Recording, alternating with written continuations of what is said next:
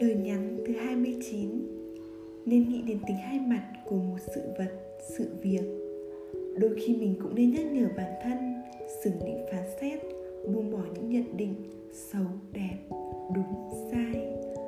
Con người ai cũng có ưu điểm và khuyết điểm. Một tác phẩm nghệ thuật có thể xấu với người này mà lại đẹp với người khác. Đến triết lý cũng tùy thời đại, có quan điểm phù hợp với thời đại này nhưng lại bị quay lưng ở thời điểm khác.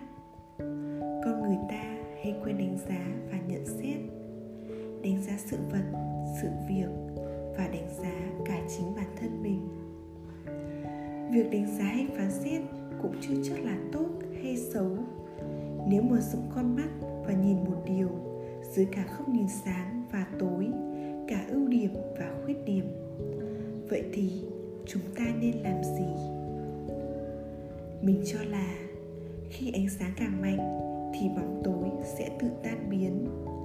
Nên mình hay nhắc nhở mình ít tập trung vào những khiếm khuyết, biết nó ở đấy và đình đi vào mà thôi. Còn mình vẫn muốn tập trung thắp sau phần sáng ngày càng sáng hơn. Bởi vì mình là một người tích cực, còn người khác thì cũng có những cách sống khác, mà những cách sống đấy chẳng đúng hay là sai.